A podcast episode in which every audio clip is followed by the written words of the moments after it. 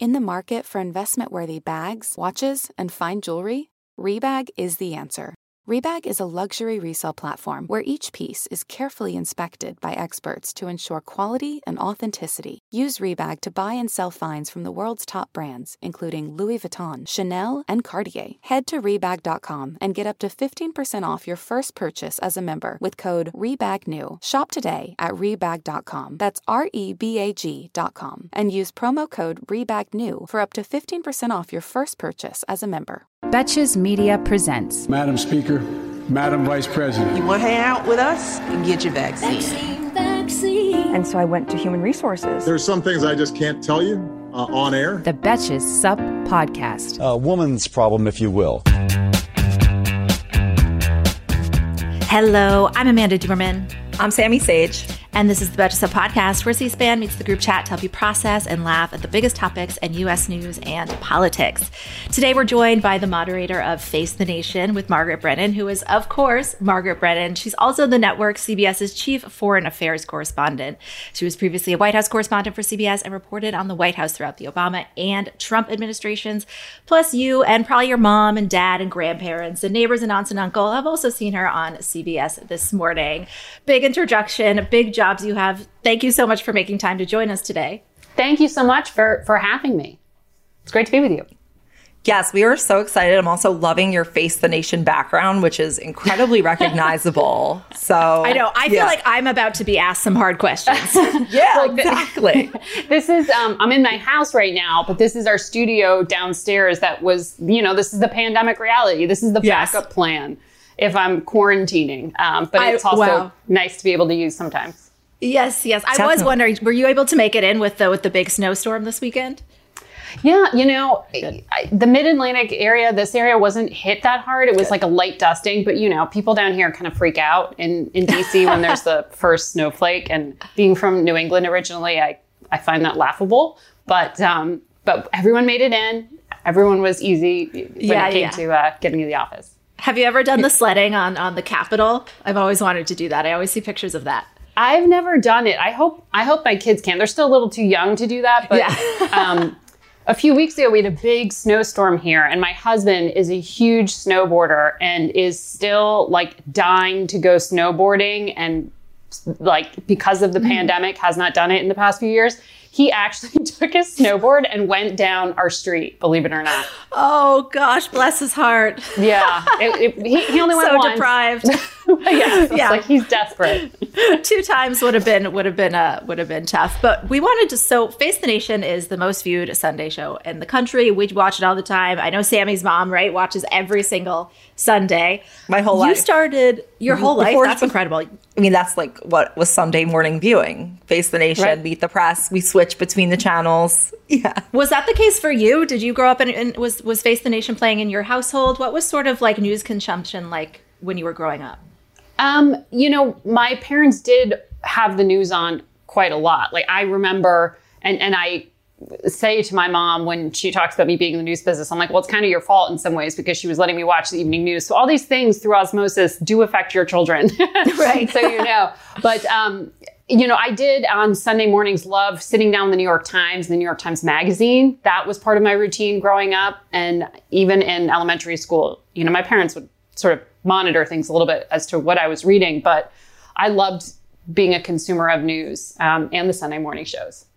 Yeah. So you started at Face the Nation in 2018, right? When you would have been just 38. So I think we share our first question with most of our listeners. How did you get here? How did you get to where you are now, which is just such an incredible, aspirational, seems like a career high? We're taking notes for ourselves. So. Yeah. No, I love this job. And it is kind of incredible. I ask myself that sometimes, certainly, I remember when I was, I got the call saying I got the job and I kind of didn't know what to say because it didn't even seem real. I loved when I was a correspondent and coming on as a panelist. I loved coming on Face the Nation because I felt like you had to bring your A game. You had to sit down and know what you were talking about as a correspondent when you were asked by Bob Schieffer or John Dickerson exactly what the state of play was. And I loved that standard. And so now the idea that I'm the person who gets to do that is kind of mind blowing. But you know, I do believe in the preparation meets opportunity idea. I have been working since I was 22 years old and straight out of school in journalism in one form or the other, behind the camera, as a producer, as a researcher. And for me, it was always about being able to have the conversations that answer the questions I was wondering about and worrying about. And I love that I get to do that for an hour every Sunday. So it was just kind of constantly being curious is the oversimplified way of getting it. But it took a while. It took a long time to get here, at least from where I was sitting. And I know people get really impatient these days with moving quickly. It's not like I had a 5 to 10 year plan. In fact, I'd say don't carve out a 5 to 10 year plan necessarily if you want to get to a place that you can succeed and you love. That's a bit of a hot take advice. You really never hear people saying, actually, you don't need the plan. You need to just, you know, take the opportunities as they come.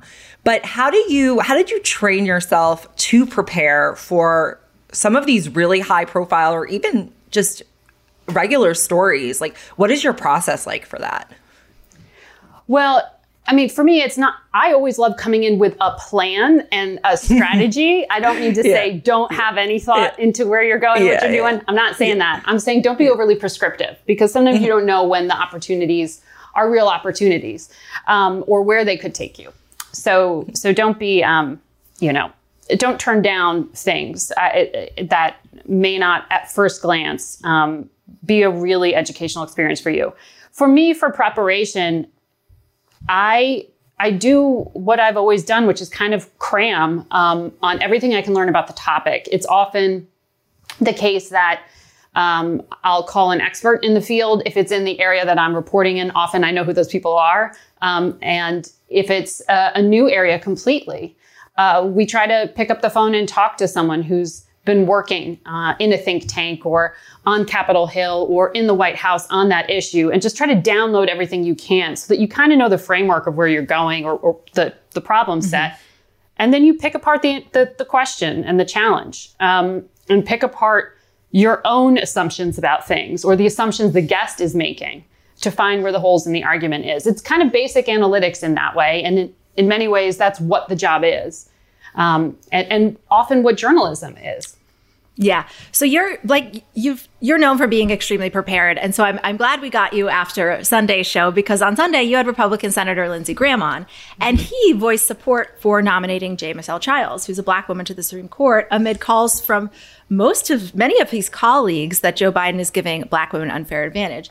So I'm curious if that response surprised you, and what do you do if you get surprised? It sounds like you said you download all the information so you're ready to pivot, but sort of what goes through your head in that moment when you're like, oh, Lindsey Graham actually just said he will, with open arms, support Joe Biden's nominee. I know I would be like, what? Well, I had, I wasn't surprised by Lindsey Graham. I was surprised the week earlier with Benny Thompson, the chair of the January 6th committee. That was one of those few moments where take us through that as well. That'd be cool. My jaw dropped. But with Lindsey Graham, you know, Jim Clyburn, congressman from South Carolina, a House whip, had done a series of interviews in which he basically was telling everyone that he had all the South Carolina votes on lock for Michelle Childs. So he was pretty much telegraphing that he'd already locked in Lindsey Graham, and Lindsey Graham confirmed that he wanted. And to be fair, on its face, if you just look at Lindsey Graham's voting record, he's voted for every single Supreme Court nominee, and he's voted for every nominee from the state of South Carolina. So if it ends up being this judge from South Carolina, chances are, and he leaned pretty hard into yes when I asked him about Childs. For Benny Thompson, the chair of the January 6th Select Committee, you know, this is such a hard topic, January 6th and the investigation, because, and I spent a lot of time talking to our researchers and our producers about it, because there's just so much. The net they are casting is so wide.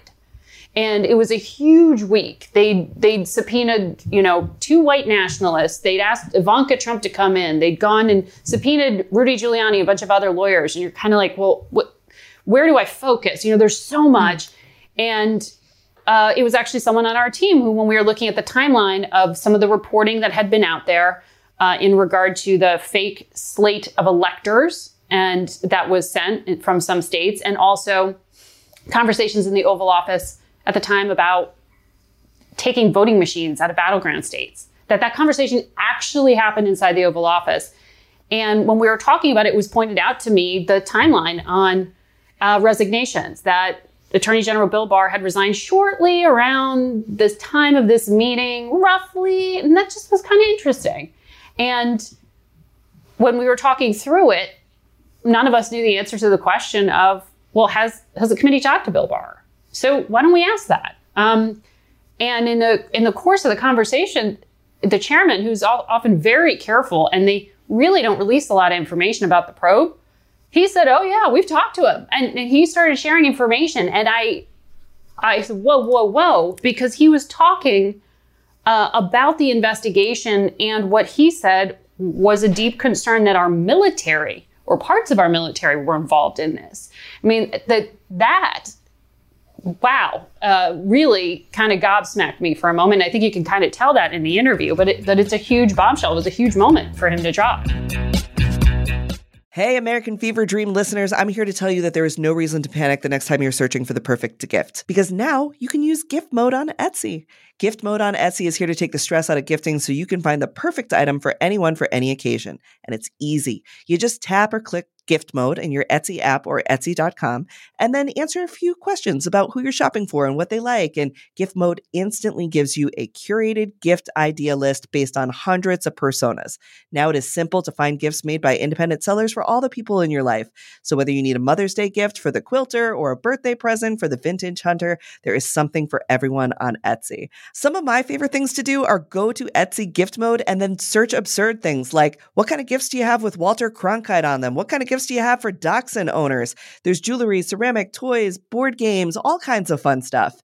A gifting moment is always right around the corner, whether it's a birthday, an anniversary, a holiday, or even just a day to say thank you. Gift mode on Etsy has you covered. Need to find the perfect gift? Don't panic. Try gift mode on Etsy now. Today's episode of American Fever Dream is brought to you by Nuuly. Have you ever felt that fast fashion ick, but can't always afford the super high-end stuff? I have a solution for you. It's Nuuly. Nuuly has everything you need to bring your closet up to speed for the season without breaking the bank. Free your closet of impulse purchases and skip the buyer's remorse by renting instead. Nuuly is a subscription rental service, and for just $98 a month, you get your choice of any 6 styles. They also have inclusive sizing up to 5X, as well as petite and maternity. You get fast, free shipping and returns, and professional cleaning and Nuuly's state-of-the-art laundering facility. No laundry for you to worry about. This is the best. You just put it back in your box, send it out, and before you know it, you've got your next one. And you always have the option to buy what you love for sometimes up to 75% off. I bought the Rachel Antonoff pasta puffer from them. I was obsessed with it, like everybody who tries it is, and it was completely sold out everywhere else. So I felt like I really, really had an in there. So thank you, Nuuly. Nuuly is an amazing value at $98 a month for any 6 styles. And right now you can get $20 off your first month of Nuuly when you sign up with the code FEVERDREAM20. Just go to NUULY.com. That's Nuuly with 2 U's, and enter the code FEVERDREAM20 and sign up to get $20 off your first month. That's NUULY.com, Nuuly with 2 U's with code FEVERDREAM20. Nuuly subscription clothing rental, change your clothes.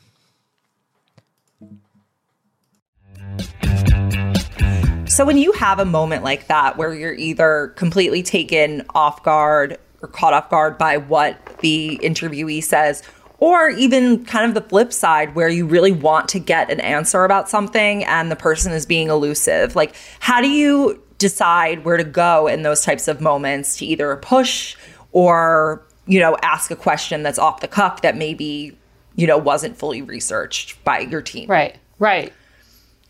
No, I mean, this is one of the things that I think it becomes, there are a few things that are really hard and really important to do in live interviews. And one is to listen and know that you're following up on what was just said, but also going where you need to go next in this limited amount of time. So it's really, you're making all the time, you're calling audibles all the time. You're kind of moving through this matrix of if then clauses to and saying, oh gosh, I've only got 2 minutes. I got to make a choice here.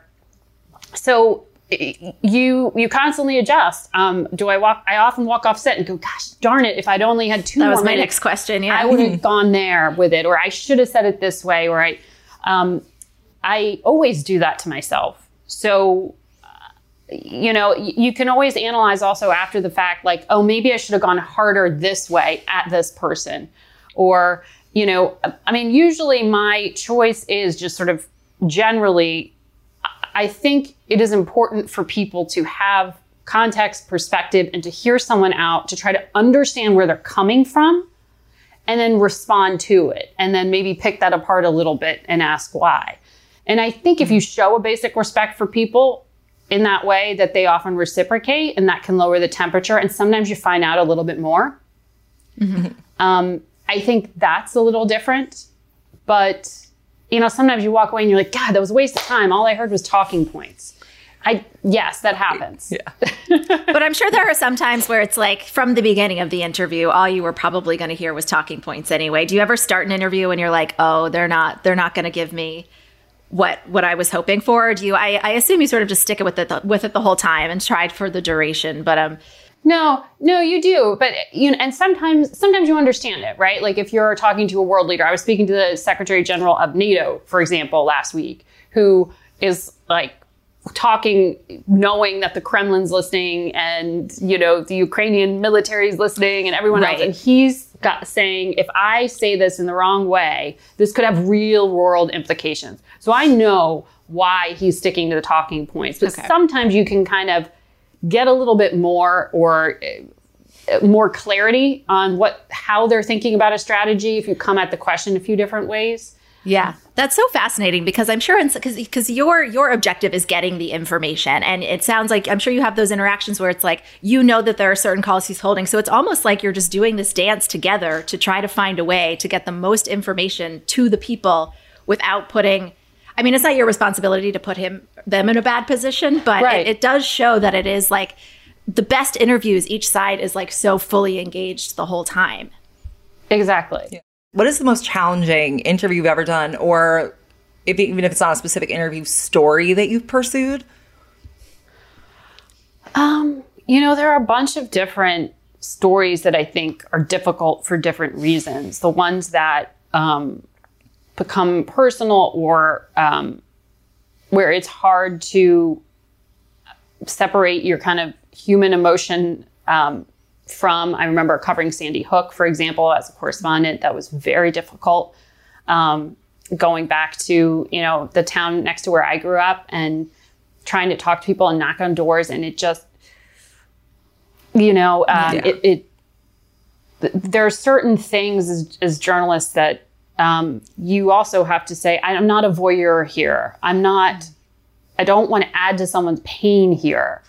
I want to understand, but I don't want to be exploitative. Like you have to make those choices. And I remember talking to the family of one of the hostages that had been held by ISIS. If you remember back around 2014, Jim Foley and a number of other hostages were held and killed by ISIS on camera. And one of the hostages speaking to his parents, and you just sit and it's impossible not to feel what they are feeling. Those are really hard things, and I think sometimes that's not appreciated. Sometimes when journalists are trying to really do their job, that they carry some of that with them sometimes, a little bit of that baggage and that weight, that it's emotionally difficult sometimes. I mean, politicians in that moment, they know what they're doing. This is part of what their job description is. They have to answer questions to the public. Someone who's choosing to let you into their life and their very personal story is kind of a different category. I find those sometimes harder. That makes a lot of sense. You know, those people aren't media trained. They're not even necessarily asking to be thrown into the spotlight or, you know, to have their voices be public. So that definitely makes a lot of sense. Yeah. And you feel some responsibility to making sure that their story is told in the right way. In terms of things where I've had a hard time in this moderator gig, one of the most intense was interviewing Bill Barr, the former attorney general, in the midst of that summer of racial injustice protests, just a few days after Lafayette Square, if you remember, in front of the White House had been forcibly cleared of protesters. It was such a intense moment. And on a very short time frame, it was like an hour and a half before my show. Because of COVID, he couldn't come to see me. I had to go see him. It was a whole thing. And that was tough because he's such a lawyer. And every word had to be perfect. And that people like that are very hard because they can parse a little bit. Yeah, those are the hardest people to navigate. Just people who have a very strong control over their words and what they will say. That's definitely true. Yeah. You've interviewed so many types of people over like a range of years as a correspondent. I'm curious if during interview, your gender ever suddenly felt present to you, if you maybe just felt like your interviewee was treating you a certain way or had a certain perspective about you or on the conversation because you were a woman, or if these are things you ever anticipate before interviews, or if you just try to be super neutral about it. What is gender ever present for you in your job, and in what ways? It's a huge question. It is. I mean, I've never not been a woman, so it's kind of hard to know sometimes, right? But it's certainly with people's perception of you is often where I hear it, right? I feel inhibited by it or held back? No, but I know people's perception of how you ask something, how you phrase it, where you're going. I mean, certainly, yes. How you look, all that stuff. You get criticized to the nth degree if you choose to do a public-facing job. That just comes with it. But, there is something, if you want to find the silver lining there, is that it often pays to be underestimated.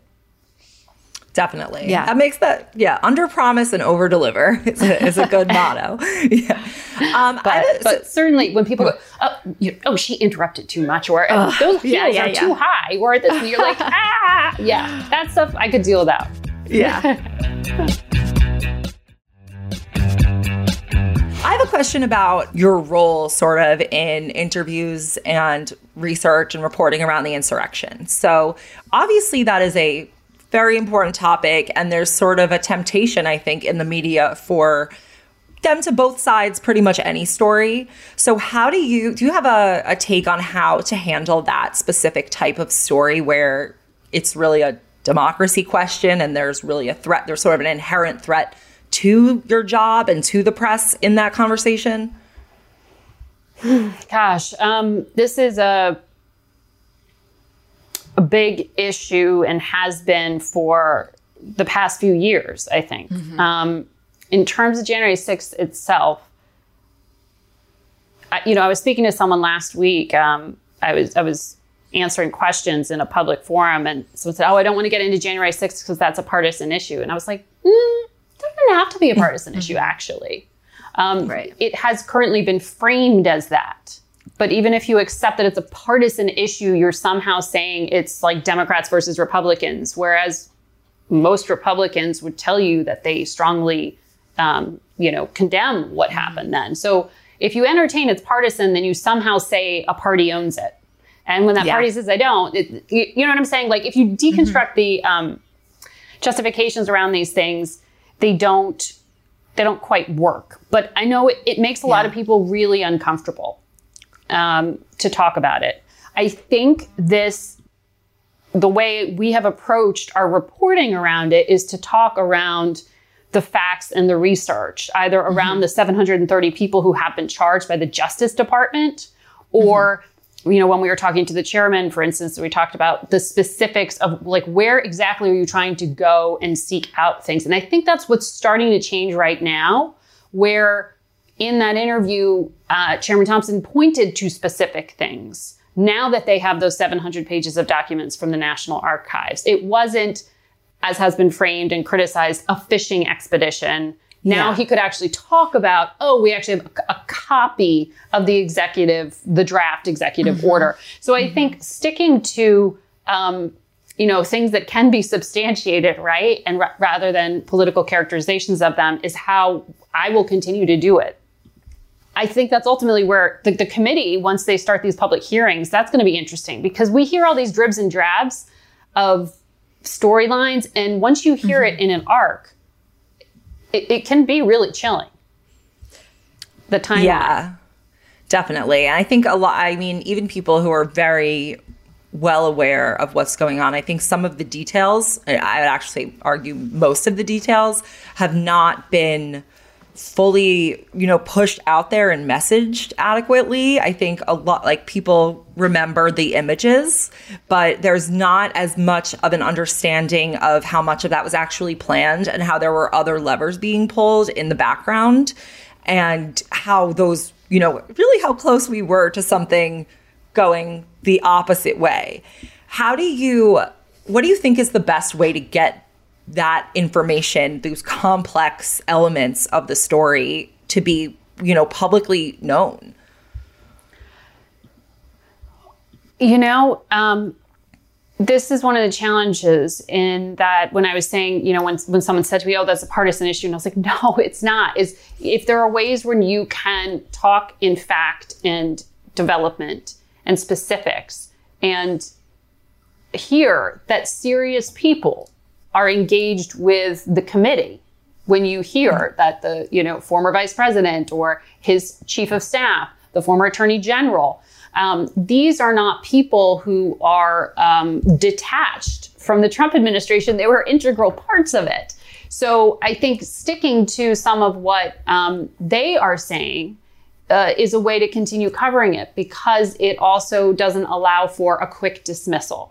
You want to hear the next sentence. And, you know, maybe ultimately this this chaos was chaos, that there wasn't some, you know, very neatly, you know, welded together master plan, but that a series of different things were happening, and that that also deserves conversation. We had a political scientist on the program out of University of Chicago a few weeks ago, Professor Pape, who had done analysis of those who had actually already been charged and arrested for physically being at the Capitol.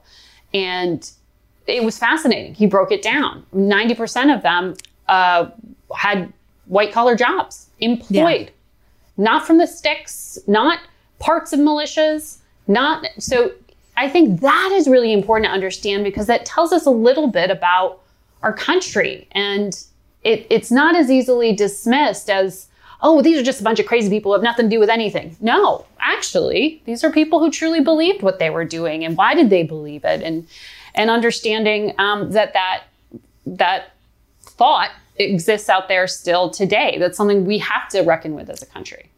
Yeah, absolutely. And on a lighter note, if you have time for one more question, do you get to enjoy your Saturday nights? Oh, gosh. We're like the overthrow of democracy. Well, it's just like, I spend most of my time thinking, but at least I have my Saturday nights. And I'm like, do you even get your Saturday nights to not think about the end of democracy? Yeah. You know, Saturdays are really hard, in this environment, because, and we have, unlike the other Sunday shows, we have all interviews. You know, I have like five interviews. I don't do a political panel. So it's a lot to prep for, often at the last minute. So I don't see my husband or kids much on Saturdays in terms of hanging out. But my weekend is Sunday and Monday, sometimes a little bit of Tuesday. So there's that. But I can't wait until a vaccine is available for my children so that I can feel like I can go out and not worry quite as much about meeting friends in a restaurant or something. Yeah, it's been a rough 2 years, honestly. Yeah, get John Dickerson back so you can have a Saturday night for a day. Thank you so much for your time. This was such a thrill and so fascinating to get a little look behind the scenes and your approach and process. Thanks so much. Oh, it was so fun to talk to you ladies. Thank you. Thank you. And until the end of democracy, I'm Amanda Duberman. I'm Sammy Sage. And this is the Betches Sup Podcast. Bye. The Betches Sup Podcast is produced by Amanda Duberman, Jorge Morales-Pico, and Sean Kilby. Editing by Jorge Morales-Pico. Social media by Amanda Duberman. Be sure to follow @Betches_Sup on Instagram, Twitter, and TikTok, and send us your emails to suppod@betches.com. Betches.